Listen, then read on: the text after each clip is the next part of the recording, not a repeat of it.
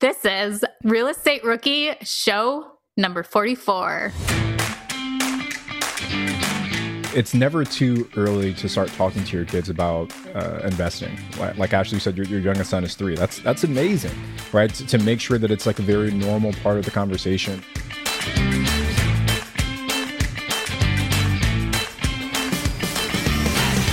Name is Ashley Kerr, and I am here today with my lovely co host, Tony Robinson. We have a very special episode for you guys. It's just going to be us. You're going to get all of us the whole episode. And we are going to be answering questions uh, from the rookie request line. Thank you to everyone who sent in their voicemails. Tony and I got to listen to all of them. They get emailed directly to us. And we picked out 10 of them that we are going to answer. And we also get a special cameo from the show producer, Kevin, today, too. Yeah, I, I, love these kind of episodes because you know, actually, we do our best during the interviews to pull out some really good questions from the from the guests, but to actually hear all of the listeners' questions and, and be able to dive into them deeply, I'm I'm excited for that. Yeah. So before we jump into the first question, I want you guys to know that you can call 1 888 5 Rookie and call and leave us a voicemail at any time. Tony will listen to it if you leave it at 1 a.m. or you leave it at 3 p.m. so make sure to call and leave us your questions, and we could play it on a, a future episode of the Real Estate Rookie podcast. Are current interest rates making you depressed about cash flow? What if it didn't have to be that way? Rent to Retirement has 2.99% seller financing available on turnkey properties. You heard that right. That's a seller financed 2.99% interest rate where the average cash flow is over $900 per month. They also have options where you can put as low as 5% down on multiple investment properties with no PMI. Rent to Retirement is the nation's leading turnkey investment company that understands what it takes to be successful in today's dynamic real estate market. Their reputation speaks for itself with more five star reviews than any other company on the Bigger Pockets website. Rent to Retirement offers fully turnkey properties that are newly built or renovated, leased and managed, allowing you to invest with confidence in the markets that offer the best returns. To learn more, visit renttoretirement.com. That's rent toretirement.com or text REI to 33777. Again, text REI to 33777. Remember when you had to pay to get a lead's phone number? It was like the dark ages until Deal Machine made skip tracing a thing of the past. Now, with your Deal Machine plan, you'll get unlimited access to phone numbers and contact information for no extra cost. That's right, get high quality, reliable information trusted by leading financial institutions, all fully compliant with the federal Do Not Call list. Explore over 150 data points, including age, gender, marital status, occupation, and a ton more. Trust me, this is the data you need for off market deals. With new filters, people flags, and color coded phone numbers, lead management just got a ton easier. Ready to step up your investing game? Sign up for a Deal Machine plan today and gain immediate access to this unlimited treasure trove of contact information and phone numbers. Just head to dealmachine.com/bp. Transform your lead generation and deal making strategies with Deal Machine. Sign up today and start exploring the unlimited possibilities at dealmachine.com/bp. The dream of owning a vacation home can be daunting. From finding the best guests to the maintenance to organizing the cleaners after every guest day, with Vacasa, they make that dream into a reality. As a full service vacation home management company with vacation homes in key destinations across the US, they know a thing about how to make owning a vacation home easy and profitable. On top of proactive property maintenance visits by professional local teams, a hospitality driven booking platform, and around the clock support, Vacasa earns homeowners an average of 20% more revenue from their vacation homes. Vacasa is always thinking of ways to simplify the vacation home owning experience by putting your home to work for you. If you're looking to make more from your vacation home, work with the reliable property manager, and finally have peace of mind, partner with Vacasa at vacasa.com slash biggerpockets. That's vacasa.com slash biggerpockets. All right, so our first question today. Hello, good afternoon. Uh, my name is Di Raphael. I'm actually a graduating senior in college. I live here in Laurel, Maryland. And one of the questions I have during my real estate investing career, I wanted to know how should I go about purchasing my first property, whether I should purchase it through an LLC or purchase it under my individual name, and what are some good accounting software that I should use when it comes to understanding the costs for the renovation, the loan, and calculating different things like that. Appreciate your advice. Thanks. So, Sty, I think for me, this is it, it's it's really a personal decision on on what your goals are. I know for me, uh, especially for someone getting started, I like the simplicity of just keeping your loan in your own name. One, it's it's easier because you don't have to worry about setting up the LLC. Two, you'll you'll typically get better financing terms, right? When you when you do it through an LLC, a lot of times you're getting commercial rates, which are shorter terms, higher interest rates. But when you do it in your own name, you get a nice 30 year fix, and you can take advantage of the the really low interest rates that we're seeing right now so that, for me as a newbie, your first real estate investment, I said just do it in your own name. Yeah, and you can put umbrella policy to protect you, give you that, you know, that insurance, that liability protection. So just to bounce off of what Tony had said is that it really depends on what your goal for the property is. So do you want that long-term fixed rate, like that really nice, sweet residential loan? Or are you looking for something that maybe you even plan on refinancing down the road where you're okay with a five year fix and doing that commercial? Also, what do your personal finances look like? Residential loan, they're going to be looking at your credit score, what your income is. Do you have that W 2 income? Maybe if you've been self employed, you don't exactly have two years of tax returns, the commercial route would be better for you. And then you can can go ahead and put it in an LLC anyways, because they're going to be looking at the property, what the value of the property is, what the numbers on the property are. So there are a lot of variables you have to look at for that. So I definitely recommend checking out what your goals are and what you can get approved for too with your financing. Because I think, Tony, you would agree that really putting it in an LLC or your personal name comes down to the financing of the property. Yeah, absolutely. And and and you make a really good point about like the the refinancing portion because I know you always mentioned on the show Ashley that at one point you had like a 7% or 9% interest loan or something like that, right? But you were able to refinance it and it still made sense in, in the long run, right? Yeah, yeah, definitely. So there's a lot of uh, great options for financing depending whether you do the LLC or your individual name. I just highly recommend if you do your individual name that you put it put an umbrella policy on that property. Actually, uh, elaborate on that a bit for guests that maybe aren't familiar with with umbrella policy. Yeah, so what it is is it's an extension of your current homeowner's policy. So maybe you have your primary residence, you have two automobiles, and you have your investment property. This umbrella policy would cover all of those and be an extension to the separate policies you have on there. So maybe your liability on your investment property is only 200,000 that they would cover if someone sued you. Well, this umbrella policy can bring that limit up to a million dollars where they would pay that out, cover legal fees for if someone were to sue you for that individual property. And that just you from if you didn't have that umbrella policy, someone could possibly sue you and, you know, take your cars, take your primary residence, take everything you own.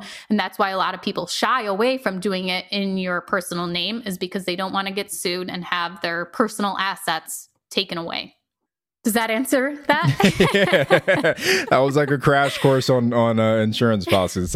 And you know, and, and we talk yeah. about partnering all the time, and I think that's why it's super important because like I'm not interested in like insurance policies and anything like that, but my partner he handles all that for us, right? So he he's kind of got got all that set up. So yeah, that, that was good. Yeah, two years ago, I actually became a licensed insurance agent and I helped an investor start an insurance company. And I wrote like my rental properties, his rental properties, but like beyond that, like I have no idea. I just work off referral commission now. Like, do not ask me insurance questions. okay, so let's move on to our next voicemail. Hi, my name is Ju Young. I'm a rookie investor from New Jersey, and I just had a question on how to find a real estate agent. What kind of questions we could ask the real estate agent so that we could pick the right ones. Thank you very much. This is a, a great question. One I tend to hear quite often is how to find a real estate agent. And just from the recommendations and what I've noticed from other investors that we've had on the podcast is that a lot of them call multiple realtors very few get so lucky that I'm the first one they call that that's their rock star realtor. A lot of them call, you know, 10 to 30 different realtors and really pick their brains and see how you connect, mesh and what how your goals can align with theirs. So the first thing is you want to make a list of what are some realtors in your area. First thing I would do is find out if they are investors themselves. That definitely is going to be an advantage to you. And really just ask that question. You can also ask if they've worked with investors before and in what market. I mean, if you're looking in a, a, big city, maybe there's only very certain neighborhoods. Well, one realtor could work in the neighborhood next door and not have ever touched a house in the neighborhood that you're actually looking for. So make sure they've worked in the market that you want to purchase in too. So what are your goals? Are you looking to BRRRR a property? Are you looking just for turnkey? Are you looking to flip a house? Ask what experience they have with that. You know, maybe they've actually done a flip themselves or they've worked with an investor who does flips. Then ask about the availability. So when you call them, are they going to be ready to show you a house that day? And what dollar limit are they working upon? So a lot of times, um, if you find like an investor, like a realtor that's just starting out, they have a lot more time than an experienced real estate agent. So if you're going to be looking at $20,000 houses, like I drag my realtor to, she's awesome. She's experienced. She does great. But if there's a, a rookie realtor out there, um, they're going to be the one that has the time to go and follow you around to all of these $20,000 properties. So that might be something to look at. Doesn't mean the realtor has to be super experienced. Are you looking for someone that is just going to take you to a whole bunch of showings and that's what you guys are going to do until you find the property? So that's definitely something important but just make a list of what your goals are for that property and then how can that realtor line up and then ask them questions based on that. So Tony, I think both you and I have used, we talked about this the other day about find an agent, mm-hmm. uh, browsing on there. So Bigger Pockets has actually a resource where you can go to biggerpockets.com forward slash find an agent to actually look up recommended real estate agents in your area too. Yeah, so much good information there, Ashley. And I'm, I think the only other thing that I'd add is don't be afraid to i won't say fire but don't be afraid to kind of switch up who you're working with right? If you find an agent the first time and they're not really providing you with the value that you feel that you need or they're not giving you the, the kind of time and attention that you need don't be afraid to find someone else right? Like i, I think i cycled through like four or five realtors the first uh, before i bought my first deal. And i think a lot of times especially as a as a inspiring or first time investor you feel almost indebted to that first person because they you know they took half a saturday to drive you around and you know now you feel like you owe them something because they spent so much time with you. But that's that can't be the mindset that you have. Like if if it's not working, it's not working. Find somebody else. And, and, I guess the only other thing I'd add to that too, Ashley, is if you're having a hard time finding someone, obviously bigger pockets and all these other places, but also check Facebook groups. Like Facebook groups have been like a, a, a great resource for me. Obviously, we've got the real estate rookie Facebook group with you know tens of thousands of folks in there. So poke around, say what you're looking for, and I'm sure someone will reach out and you know lend a helping hand. Yeah, and also a realtor or you know an agent could ask you to sign a document that you're only going to work with them. And that puts you in a commitment with them. So for example it could be you're you're signing and for one year if you purchase a house you're using them as a realtor. If you find an off market deal you're still paying them a commission. And after the contract expires you know up to 30 60 days after the contract expires you owe them a commission if you close on a house after that that window that time frame so i have had one agent ever asked me to do that. Uh, other than that, I've never come about that. What about you, Tony? No, wow, that's actually the first I've heard of yeah. it. Now, you know, I've I've seen it on the other side when you're selling a property, right? That they say, "Hey, I'm I'm the exclusive agent for this property until X Y Z date," but I've never heard it on the buying side. I, I, I for me personally, I, I don't know if I would sign on with someone like that, just because if it's not someone that I'm, I'm I know I'm going to work with long term, like I'd be really hesitant to to jump into that. Right. And you're going to, so I can see the goal of it where this realtor is going to put in time showing you houses, sending you deals. Like they want to make sure that they get something out of it at the end. But I think a really good realtor isn't going to need you to sign one of those mm-hmm. because they know they're going to get the job done. They know they're going to find you a property. They know they're going to do whatever it takes. So I will say that this partner and I that we still haven't purchased a house, but last year we signed a document with an agent, uh, the two of us. So if the, the two of us bought a property together, this was the agent on it. And I mean, we were taking him to, you know, ten to thirty thousand dollar properties, dragging them all around town. It was the worst experience of my life working with this agent. I actually used him with another partner on another deal, and uh, my check was lost for my deposit. And finally, a couple No days later, it showed up, and it was a money order, not even a check. But yeah, so it, just because they make you sign one of those doesn't mean that they're a great realtor. I would say maybe it's more the other way. So, Yeah. actually, this would be, I'd be interested to see if you guys want to share on the Facebook page what your experience has been with this. I'd be interested in in reading that. If you guys have signed these uh, documents, I don't listing, I don't even know what they're called actually, but yeah, That, that's great advice because I know a lot of times, like you know, you'll, you'll just get a bunch of DocuSigns from your agent, and sometimes maybe you're not paying super close attention to everything that's in there. So, good thing to screen for, Ashley. So, I really appreciate you bringing that up. So, I'll take us to our next question. Hi, uh, my name is Luis, calling out of Ennis, Texas. I just recently bought my first investment home. Uh, I took a line of credit out on my house. I bought another house and rented it out. What do you think is next for me? What is the best way to take another loan out or to continue and acquire more properties? And I'm I'm looking to do the BRRRR method. Thank you. So, Luis, I mean, first, congrats on, on getting the first deal done, right? I think that's where, where most people get stuck. So, congratulations to you for, for getting that one completed. In terms of how you get more loans, I guess we need to know a little bit more about your situation. Like, is it is it more so that you don't have the you're concerned about the income required to qualify for another loan, or is it more so that maybe you have the income but not the down payment? Um, either way, I, I think my first piece of advice would be to partner up with someone else if it's cash that you need to, to close, maybe partner with the cash partner. If it's if it's income you need, partner with someone that's got maybe not as much cash but a little bit more income. And in terms of how you find that partner, there's so many different ways to do it. Obviously, bigger pockets, our, our Facebook group. There's so many different ways to start networking with people and building those relationships. But I think that would be my first piece of advice.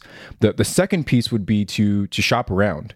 Just because one bank thinks that maybe you're not bankable doesn't mean that every single bank is going to say the same thing. So, you know, go with some smaller local credit unions and banks. They tend to be a little bit more flexible in their their lending practices, but just shop around as much as you can and let them know what it is you're trying to do. And uh, maybe your terms won't be as good as someone else's, but at least you can get that loan secured to to keep moving forward.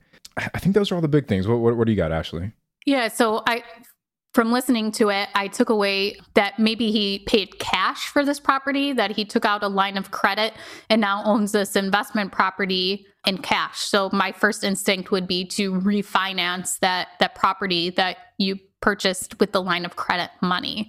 So what you can do is so yes, you're going to have your line of credit payment where you're paying that back and now you're going to have your refinance. So you'll be able to refinance this property because technically the bank will see this property as owned free and clear that there's not a mortgage on it because that line of credit is with your primary residence.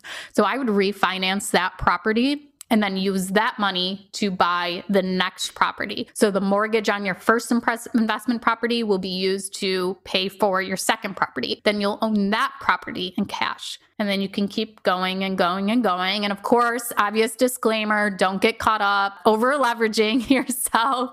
But if that's how it is that you own that property free and clear, my first instinct would be to go to get financing on that. And then, like Tony kind of touched on, if you don't think that you can, uh, you're not bankable, you can't get another a loan, maybe your debt to income ratio isn't great because of your primary mortgage and your line of credit, try the commercial side. Try going to the commercial side and putting a loan on the property that way instead of a, a residential loan. Yeah. I, I think the only other thing to add there to Ashley is, is hard money, right? Like we, we know that hard money they're they're uh, they're a lot more lenient with some of these things in traditional banks, but it's going to be more expensive money. So if you've exhausted all these other options and you feel comfortable with hard money, that's always a route to go down as well. And uh, we just had Jacqueline Smith on our last episode 43, and she is using hard money for her flip. And even though she's using hard money, her she's still estimating to make a forty thousand dollar profit off her her current flip, and that just shows like if your numbers still work, go ahead and use that hard money. Like, yes, you could be getting four percent at the bank, but and then you're paying fifteen percent for a hard money lender. But if the hard money is the only way you're going to get money, and your numbers still work, like why not do it? You're still going to be making that for Jacqueline that forty thousand dollar profit at the end of the day. Okay, so our next question Luke from San Diego. Other than investing in real estate, what is your favorite investing venture? Like, what else do you invest in? Thanks. Bye. Okay, Luke, I really like this question because it's something I'm passionate about and I bug and nag my other partners for real estate on this and what they should be doing. So I started out with a financial advisor. I use the same one that my partners are using. And then I found the debt free community on Instagram and we did the whole Dave Ramsey thing, paid off our personal debt, but we also learned about index funds. So index funds are you're investing in the stock market, but you're investing in every single stock. So like the S&P 500 to purchase an index fund, you're owning a little tiny piece of every single stock within the S&P 500. So that is what I invest in. My all my retirement funds accounts are put into index funds and that that's what I invest in. And then I also have a mixed use building where I put a business into it. So now I'm getting residential rental income from that building. I'm getting commercial rental income from that building. And then I also have business income coming from that same building. So multiple streams of income are very important to me and then just investing in index funds. Ashley, let's break that down a little bit. So, what what are the benefits of investing in, in an index fund as opposed to I don't know, like a, a, a regular mutual fund or just buying a bunch of shares of, of one company? What are the benefits? Okay. Well, first of all, another disclaimer I'm not a personal financial advisor, but here's my take on it, in my opinion. So I think that uh, picking stocks is a lot like gambling. You, no one can predict the stock market. And if they do, they get very lucky. So I believe that investing in index funds, I am riding the total wave of the stock market. And if you look back like the past 30 years, like index funds, the result of that, your return on that did a lot better than mutual fund, like certain mutual funds. Like, yeah, a certain mutual fund might do great in one year, but like the next two years, it could be bad because it's just someone picking them using whatever they use to pick them. And I would rather own a little bit of everything and ride that whole wave than just trying to pick which ones I think are winners and selling the losers, whatever. But there's a lot of great Instagram accounts, uh, Personal Finance Club, if you want to learn um, more about it. They talk about index funds. And then I do some index fund bonds too. Uh, do that. Yeah, yeah. interesting. So I, I, guess for myself, um, I've, I've, obviously outside of real estate, most of my investments are in the stock market, but they're they're for the company that I work for. So I, I haven't diversified much away from that stock. One because it's done so well as of late, and then two, I'm usually just taking the the gains that I get from the the stock in my company and using that to fund my real estate purchases. So I think as my as my portfolio grows and um, I, I think we we kind of stabilize that a little bit, I'll look to uh, diverse a little bit. But for now, I'm, I'm enjoying the the gains I'm seeing there and, and what I'm getting from the real estate. But I'll, I'll definitely look into index funds. Yeah, and one thing to add to that too is that they're really low cost. They don't have high um, fees associated with them. So a lot of times you look at a, a, mutual fund and it shows that you have this great return, but then you look at like the fees the advisor is charging, what the the company is charging, and all of these. You know, it could be 2% mm hmm or even higher taken out of your actual return. And like some index funds are, you know, like 0.05% or something compared to what some of the other big hedge funds are charging. Yeah. But also, uh, Bigger Pockets Money, that podcast, I mean, they talk about this all the time. So if you guys want to learn more about different types of investing and personal finance, definitely take a listen to the Bigger Pockets Money podcast. It comes out every Monday. And then Scott Trench's book also uh, set for life. I know he talks about index funds in there. And then uh, Tony Robbins, not me, but Tony Robbins, the personal development guru, he's got a book yeah. called Money Master the Game, and he he talks a lot about index funds in there as well. And and and what you talked about was the the lack of fees and how cheap they are. So two resources for you guys to dig into if you're looking for some more information on it. Awesome. So let's jump to our next question here. My name is Jill. I'm calling from the Portland, Oregon area. I'm calling to try to get some advice on where to start out. Unfortunately, I recently had to go bankrupt and I am in an area that's very expensive. However, I sold my house and I have about 40 grand in my bank and I am working part time and trying to become a real estate agent. I'm in the property management business right now. Actually, just a leasing agent, but I get to see a lot of it. Um, and just having a hard time figuring out where to start. I don't know how hard it's going to be to find houses and financing after going bankrupt. So I would love some ideas. I would love to buy a duplex or something and live in one side to get started and then go from there. So, Jill, yeah, Portland's expensive market. Uh, I hear you, right? I'm, I'm in California. Know I know what that feels like.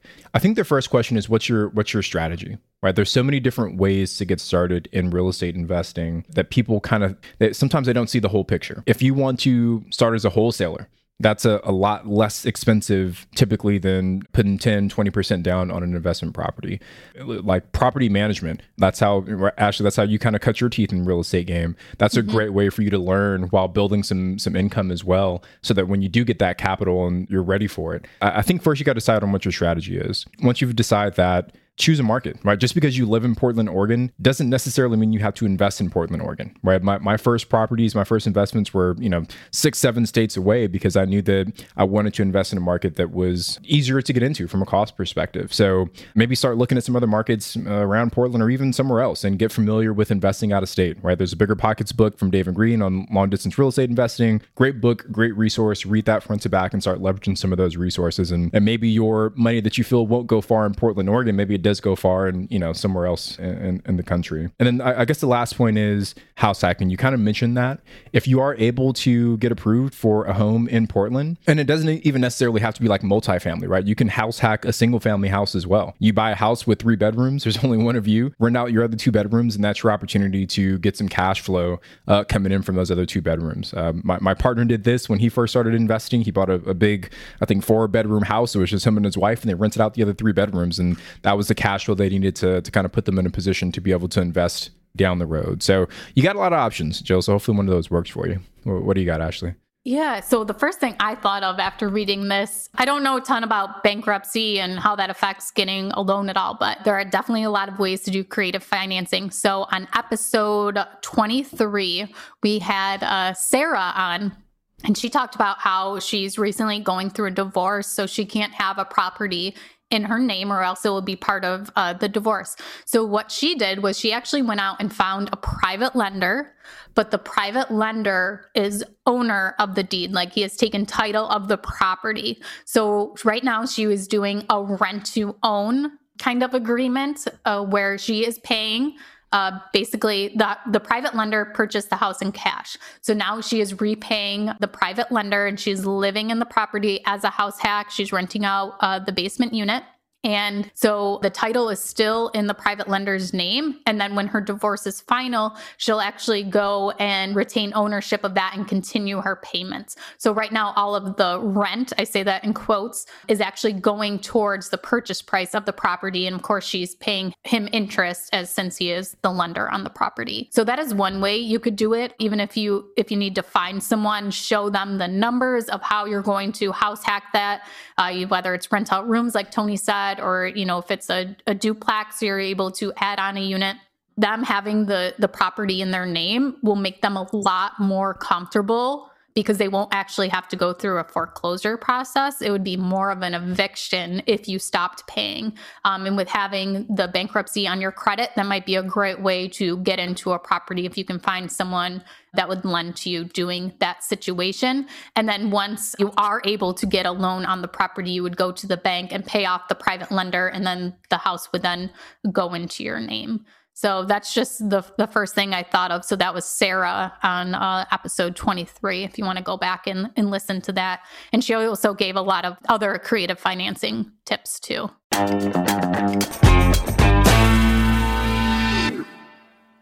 Whether you need to buy or sell, or you're just obsessed with looking at homes for sale, Redfin's got you covered. Redfin updates their listings every two minutes to help you see new homes first. And they give you personalized recommendations based on the homes you like, so you can find the home that's just right for you, whether that's a cabin, a craftsman, or a castle. With the top rated Redfin app, you can favorite homes, share listings with others, and schedule tours. Even the same day, with a local Redfin agent who can help guide you through the whole home buying process. And if you're looking to sell, Redfin agents have the experience to help get you the best price possible for your home. That's because they sell twice as many homes as other agents. With a listing fee as low as 1%, Redfin's fees are half of what others often charge, which means you'll have more money to put towards what matters most to you, like your next home. In fact, last year, Redfin saved home sellers $127 million. No matter where you are in your real estate journey, Redfin can help. Download the Redfin app to get started today. This show is sponsored by Airbnb. Did you know that a long time ago, before I ever started my real estate business, I turned one of my first primary residences into an Airbnb? And that's the extra income that I needed from Airbnb that gave me the confidence to go out and work for myself and eventually quit my nine to five job. And now I have dozens of Airbnbs all over the country. I've even partnered up with the old David Greene on a recent property in Scottsdale to take our portfolio to the next level. And of course, we host it on Airbnb. But you don't need to be a full time real estate investor to start on Airbnb. As a matter of fact, I was self managing 10 properties while working my nine to five job, so I know anybody can do it. Think about it this way you're looking for extra income and going on a vacation. Wouldn't it be great to rent out your space and let your property pay for itself while you're gone? I did this one time. I pitched my wife and my roommate, because we were house hacking, on the idea of renting out our home, and it paid for all of our expenses on a trip to Mexico City. So go and give it a try. It might just change your life, just like it did mine. And I really do mean that. Your home might be worth more than you think. Find out how much at airbnb.com/slash host. Rookies, 2024 is the year to start protecting your rental properties with an LLC. But you don't have to do all the paperwork and filing yourself. Corporate Direct is your professional and affordable option for getting your LLC done right. They handle the state filings, draft your operating agreement, and act as your registered agent. They'll even help you comply with the Corporate Transparency Act a new federal disclosure law affecting every real estate investor. Corporate Direct is a family business founded by attorney, author, and rich dad advisor Garrett Sutton over 35 years ago. Now, his son Ted is a licensed attorney working with him. Together, they've helped thousands of real estate investors form and maintain their LLCs and protect their assets. If you're trying to build a real estate portfolio, do not skip the LLC. Head over to corporatedirect.com slash biggerpockets to schedule a free 15-minute consultation with an incorporating specialist. Mention Real Estate Rookie and get a $100 discount on your formation. That's corporatedirect.com slash biggerpockets. Okay, so our next question Hi, this is Lindsay. I'm from Austin, Texas. I'm actually looking to buy my first investment property and would love to do it as a house hack but I still have nine months left on my current lease, and it would cost way too much to get out of it. So I was curious if you're doing this as a first home buy with all the benefits that go with that. Is it just a matter of not having anybody else living in it, renting it out, and paying for it so it can be vacant? Or are you not allowed to have any other property that you're leasing and that needs to be your primary residence? Thank you. Love the podcast. Can't wait to hear an answer. Okay, Lindsay. Well, I guess if you're asking if you can go ahead and purchase it and maintain your lease, Tony, is that what it sounds yeah, like she's asking? I don't think so. Okay. So really what I would do is I would move into the primary residence and just continue your lease just because you have that lease on that rental property doesn't mean that you have to live there. You could uh, move to the house hack. That's actually what my brother is doing. He's trying to buy a house hack right now, and he lives in North Carolina and has an apartment there and he's still leasing it until his lease ends, but he's living with my parents until he closes on a house hack. So you could do something like that and that's you're showing the bank that that is your primary residence. You just have this apartment that you rent. Obviously that depends on if you can afford to have the lease and to, you know, pay the the mortgage, but hopefully if you're going to do a house hack, then, you know, the ten- your other occupants are going to be paying that for you.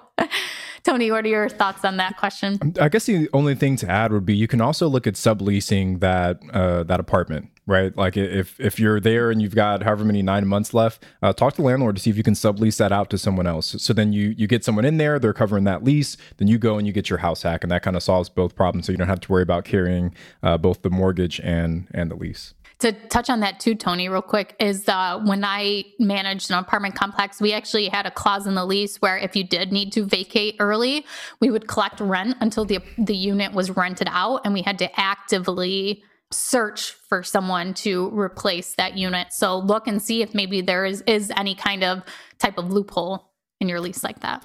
Yeah, and sorry, one, other thing that came to mind. So you're you're in Austin, Texas. Austin is is a you know a, a desirable destination. So me putting my my short term rental hat on, you can also possibly like rental arbitrage this part this property, right? The one that you're that you have this lease on. So if you've got nine months left, you go to the landlord, you say, hey hey Mr. and Mrs. Landlord, i will continue to pay my lease, but I'm going to also put this property on Airbnb for the next nine months, and you can pay them a premium on your on the rent. You know, say your rent's fifteen hundred, you tell them I'll pay you two thousand because you know you're going to earn 4000 per month on, on your airbnb so that might be a good way for you to get started as well so you turn your your lease into a, a short-term rental and you go house hack this other property now you're making money both ways yeah, that's actually what I do for an apartment. I rent an apartment and then Airbnb it out. But make sure you ask that you can do that. Right. this is one place where it's better to ask permission than it is to ask for forgiveness. Totally. All right, awesome. So our next question. Hi, my name is Tom Nelson, calling in from Chicago. And my question is, as far as a BRRRR method for a first-time purchase slash house hack, I was wondering what uh, you know your all's thoughts were on doing a condo, uh, living in the city. Uh, look to you know have three different exit strategies. You know, either sell it after two years, no capital gains tax, turn it into a long-term rental depending on HOA, or you could do a short-term Airbnb depending on the area and also depending on HOA. Uh, so that's my question. I appreciate everything you guys do. Bye-bye. So we're Ashley and I are actually going to let our producer Kevin weigh in on this one since he's got more experience with condos. So let's hear his advice for Tom. Take it away, Kevin. Hey guys, thanks. Tom, I love this question. I actually got my start with a one bedroom condo in a market similar to Chicago, they can be a great way to get started, especially in a high priced urban market. They're more affordable than single family houses. Depending on your comfort level, I would look for a two bedroom unit and rent out the other bedroom. Number one, you're low key house hacking if you do that. You're spending less out of pocket than if you lived in a one bedroom yourself and building more equity at the same time. Number two, there's just a bigger pool of buyers and renters for two bedroom condo units. Couples, young professionals who want an office space, two young professionals who want to split up a rent payment. So that kind of protects your investment a little bit better, in my opinion. I think you're going to find it difficult to BRRRR a condo because it's tough to force that much appreciation when you can't do things like adding bedrooms and bathrooms, majorly reconfiguring the floor plan etc. You can find units that need work, but generally it's going to be more cosmetic paint and carpet flooring work than a full remodel of the house where you're forcing $50,000 of equity. So let's look at your three exit strategies and go through them one by one here. Number one, selling it after two years with no capital gains tax. I love this option, but you do need to go in with eyes wide open to the possibility that the unit will be worth less in two years than it is today. Because there's a higher supply of condos in cities and anyone who's lives in a city for the past several years know they've been building like crazy. So they're more of a commodity than a single family house that's in a great neighborhood. And so they are susceptible to downturns in value. If you can hang on to it under a worst case scenario in a recession with a rental that still cash flows or breaks even, I would still pull the trigger on it, which leads us to the second point, which is a long term rental. You correctly point out that this strategy depends on the rules of your HOA or condo board. And it's crucial to know that you can even rent the unit out in the first place. Most condos will let you do that, but sometimes they do put restrictions on how many units in the building can be rented compared to owner occupied at a single time. You want to know that number, you want to know where the condo is at that point and how close they are to that threshold. You also want to know the fees with turning the unit over. So I manage a one bedroom property for my parents in Washington, D.C. We have a new tenant moving in this week, and the condo board took a $200 move out fee and a $250 move in fee just to turn that unit over because of wear and tear on the building, I guess. But we don't really get any value for that. So by the same token, I own a different condo where there's no move in fee. So it really just depends, and your agent will be able to get you this info as you're looking at places. The third one Airbnb or short term rental. Here you flagged that the condo board might be an issue. And I have to say, most condo boards will not allow short term rentals. You just won't be able to get away with it. People in these buildings talk, and it's pretty obvious when you're Airbnb your place out.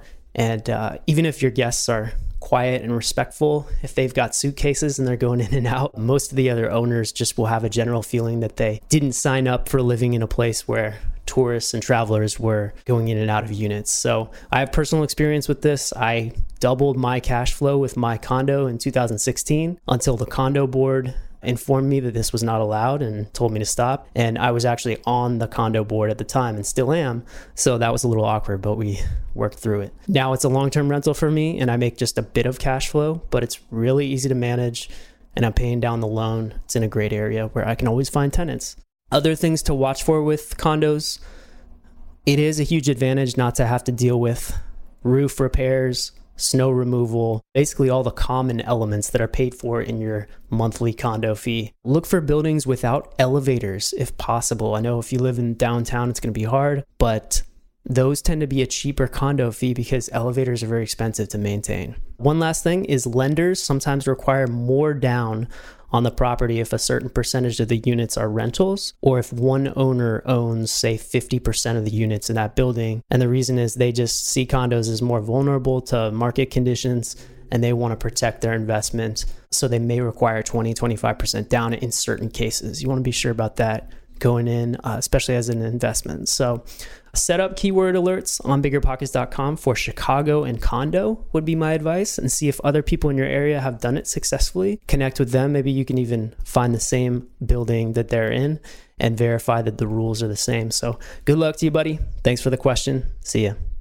All right. So I've never purchased a, a, condo myself. So glad that we were able to get Kevin's input there. I guess your your question is like, should you BRRRR a condo? And and for me, I mean, sounds like you've got multiple exit strategies, right? Like if you're not able to sell it, then you'll then you can turn into a short term rental. For me, obviously, I love short term rentals. I'm I'm going kind of you know all in on that strategy. So for me, as long as the market you're in, Chicago's a, a big major metropolitan area, it should be able to support it. So um, that would be my strategy. You know, turn it into a, a short term rental, assuming that your HOA is, is conducive or supportive of that. And, and I think you could really kill it in a market like that. What are your thoughts, Ashley? Yeah, I really don't have anything to add to that. I don't have a condo experience, but I anything I would have thought of. I think you and Kevin pretty much touched on that. Yeah.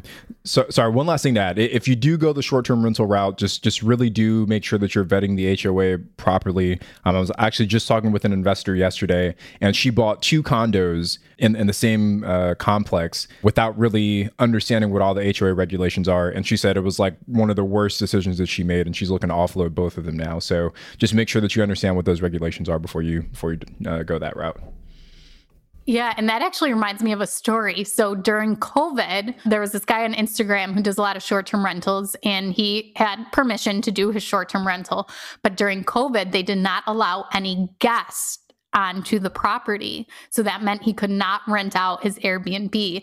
And actually, I believe it went into a lawsuit because he could not rent it out and he had had prior permission, but they kind of shut the building down to protect the residents from guests coming in, possibly having COVID and spreading it throughout the the building there. But yeah, so that was like something, you know, you wouldn't have, even a year ago, you wouldn't expect that to happen to you. So just with COVID, you know, everything has changed. So something else to, to look out for. The next question Hey guys, my name is Alex. I'm a rookie investor from LA and my question here is around traditional financing in partnerships. So I'm a little bit curious about what kind of communication a potential partnership should be having with their lender up front and whether or not the lender needs to know the details of the partnership in order to clear that partnership for a loan. For example, if a 50-50 partner and I are each planning to put $20,000 down on a $200,000 turnkey, buy and hold property, let's say I make $100,000 a year, my partner makes, just to be extreme, $25,000 a year, does the lender care about my partners in my operating agreement and how we structure who exactly will be covering out-of-pocket costs, how the mortgage will get paid if we go several months without a renter, et cetera? Or does the lender just need to see that my partner and I together are qualified to own this property and, and shouldn't worry too much about each of our own individual incomes and financial positions. Thank you so much again for taking my call. Appreciate it. Okay, so the first thing on this is are you going to be putting it into an LLC or are you guys getting the mortgage in your personal names? So the lender will care who is the owner and who's going to be on the mortgage. So if you're doing an LLC, they'll want to look at both of you. unless for some reason your partner is only, I think usually they want to see 20% or more ownership in the property. If it's the residential side and you both are going to be on the mortgage, then they will both they will approve you guys together jointly. So you're it won't look say, oh well, he's only 25, he's not approved. They will take your basically your combined income, in my experience, and then pre-approve you guys together. But if just you are going to, if the property is going to be in both of your names, but you are just going to be the one on the mortgage, then they will just look at you if it's in your individual names.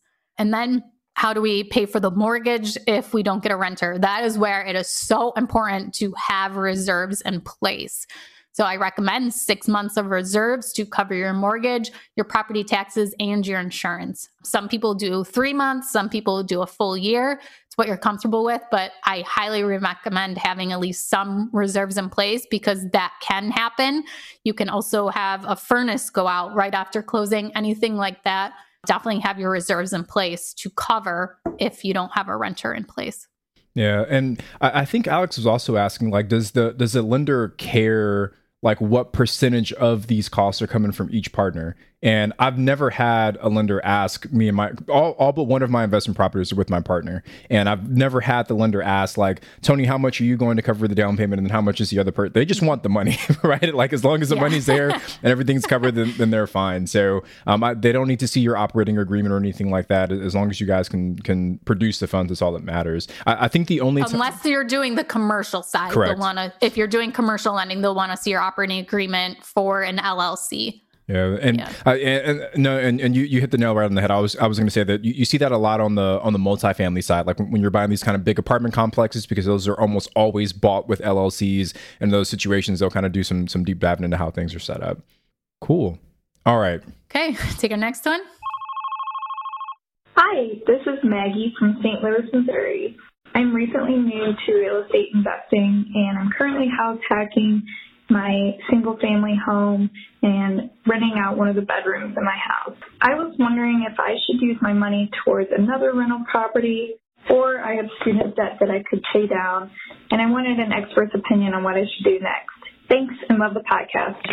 So Maggie, I, I, think this is um it really depends, right? And this is my personal preference, right? Like everyone's kind of got their own decisions on, you know, personal debt and how they want to manage that. But for me, if the debt that you're that you're worried about, your student loans, is like really low interest, you know, those kind of government backed uh, loans, I, I, would say go for the go for the investment because you know if you're say the interest on your student loans are you know three percent or something like that, you're probably going to earn more than three percent if you go invest that money somewhere, right? If you're getting ten percent cash on cash return, ten percent is better than three percent. You still get a seven percent difference there. So that's how I kind of use or gauge whether or not I should invest this money or if I should use it to pay down debt. High interest credit card debt, you almost always want to pay that down because you know you're you're you know you're paying extreme amounts of money to borrow that money. Um, but student loans, things like cars, like for example, my my wife and I just recently bought a new car, and we were thinking, should we pay cash for this car or should we get a, a monthly car payment? And when we looked at you know the the the cost of borrowing the money to purchase the car, it made way more sense to invest that money than it did to pay cash for the car because we know that we're going to earn you know through our short term rentals you know 10 15 20 percent perhaps cash on cash return whereas the interest rate in the car loan is like 3%. So I think for me, it depends on the cost of that money that you're looking to borrow. Uh, what about you, Ashley? Well, I think it really depends too on the type of person you are. So, is this an emotional, mental uh, decision or is this an investment type decision? So, for me, my primary residence, very low interest, easily bankable to refinance, take more money on my house, but it is an emotional, mental decision that I want to have my primary residence mortgage paid off. Investment wise, it, it probably would make more sense to pay off a rental because I'm getting a return on that and also my interest rate is higher on those and just not as great terms. But for me mentally, it's like pay off my home mortgage. So that's just a big factor to take into play too is what's going to make you sleep at night? What are you comfortable with? Um, if you don't like that student loan debt lingering over you, go ahead and pay it off. But as Tony touched on, look at the numbers too. So does it make sense? So say your interest rate on your loans are, you know, 5%, um, and you can make a 8% return on an investment property. Definitely look at that. And then you could also use that cash flow to accelerate your student loan payments. That's what I did. I used cash flow to pay off uh, pretty much all of our, our personal debt, and that worked out great for us. But we were also very conscious about making sure that cash flow was only used for debt pay down for at least a year. We did that. Another thing to touch on is first, I want to say congratulations on house hacking your uh, first single family home. Yeah. That's awesome. That's great. But look at the long term too. So, look, break down the numbers. And if you pay off your student loans how much money is that going to free up each month for you to put towards another investment property? Also, look at the cash flow. How much are you bringing in if you were to put that money towards an investment and just play out those scenarios? What does it look like three years down the road? If you were to pay off your student loans, how much cash would you have available at the end of three years? How much cash would you have available uh, after purchasing that investment property? I don't know if I'm explaining that well enough, but like look at if you used all your money to pay down on your student loans, would they be paid off in two years? And then you have those extra payments or that extra money that you would have been paying to the loans to save for one year. What's that number? If you're going to purchase that investment property and pay off your student loans, what does that look like at the end of three years for that? So that's how I always look to analyze things. I look down the road and what is the outcome of it? What gives me the better return? Okay, so we have one last question. And I don't know how I got so lucky, but this question came in before Tony was actually put on the voicemail emails.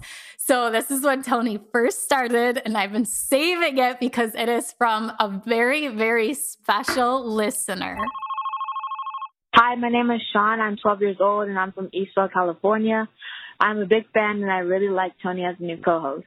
My question is, what advice would you give your younger self knowing what you know now as a real estate investor? I'm a young entrepreneur with goals of becoming a successful real estate investor when I grow up and would love to know the keys to success. Good job, Dad. Keep up the great work. First of all, Sean, I want to say that I love our new co-host too. He's doing great. so, Tony, why don't you go ahead and take this one? Yeah. Uh, and then I'll just follow up with it. So, listeners, so Sean, that that's my son. So th- I, I, didn't even know that he had submitted a, a, voicemail. So this is this is super cool. So we we talk real estate all the time at home, right? Like we just spent the last three days in Joshua Tree. Um, we, we, were getting one of our properties set up, and we brought our son out there with him. You know, he's doing the virtual learning thing. So we, I'm, I'm working during the day. He's doing school during the day, and then when we're done, we're all working on getting the, the property set up. So we we do our best to kind of include him. So this uh, I appreciate him calling in too. Ashley, why, why, don't you take it first, right? Like he, he hears my advice all the time. I'm curious what, okay. what, what you'd have for him. Okay, well, first of all, I would take full advantage of your dad um, and using all of his resources as possible.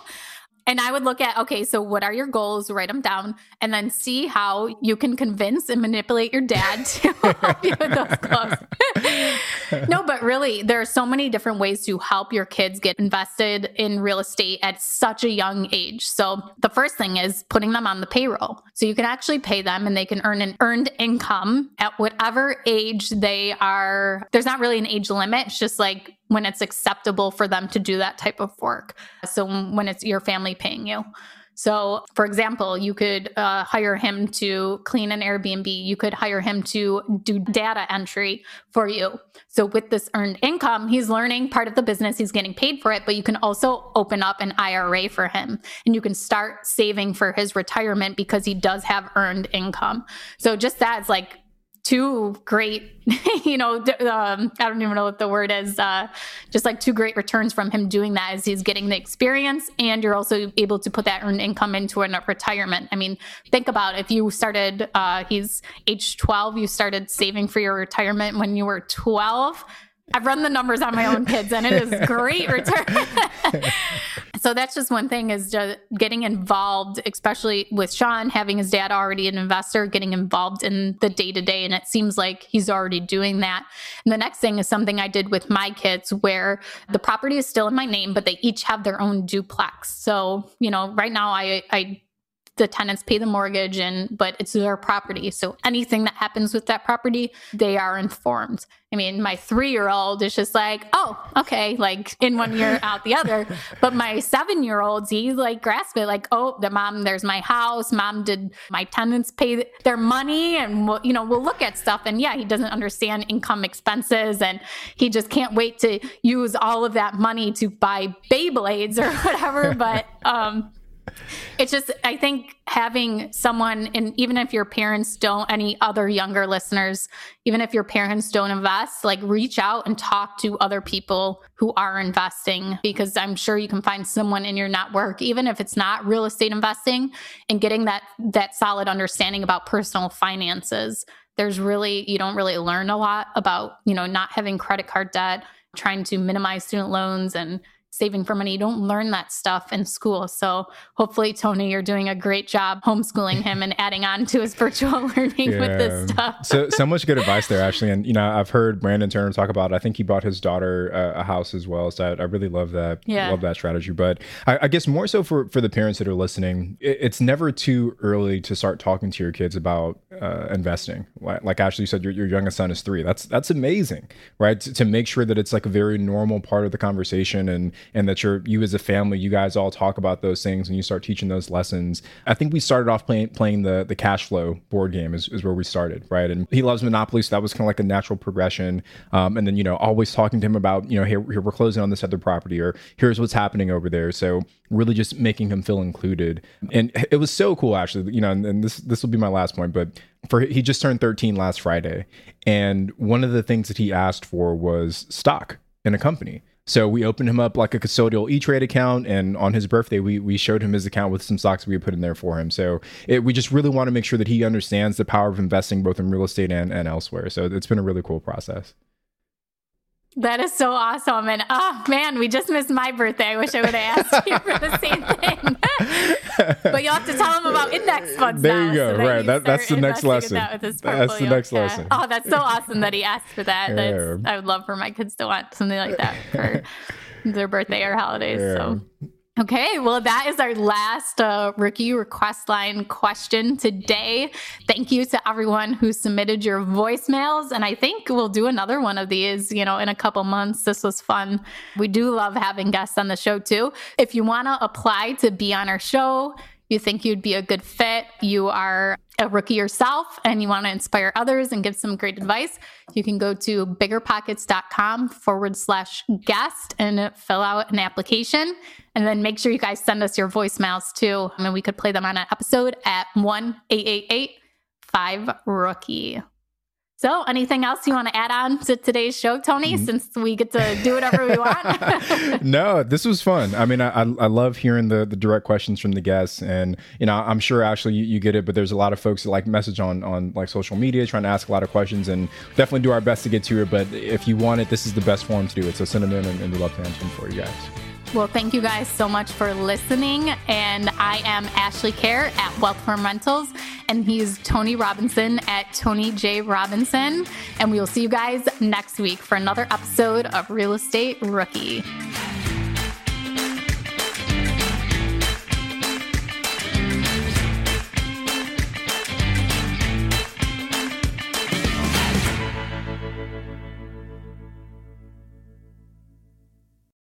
Market is changing and finding your way can be tricky. Rates shift, headlines whirl, but your goal hasn't changed. You want financial freedom. And the best investors know it's not about timing the market, it's about time in the market. If you're ready to get into the real estate investing game or take your game to the next level, finding an investor friendly agent is your next step. With BiggerPockets Agent Finder, you can find the right agent in minutes. Just head to biggerpockets.com slash deals enter a few details about what and where you want to buy, and boom, instantly match with an investor friendly agent who fits the bill. These local market experts can help you navigate the neighborhoods, analyze the numbers, and take action with confidence once and for all. There's free resources only available at biggerpockets.com slash deals. Get an agent, get the deal, and get closer to financial freedom at biggerpockets.com slash deals. That's biggerpockets.com slash deals to find your investor friendly agent today.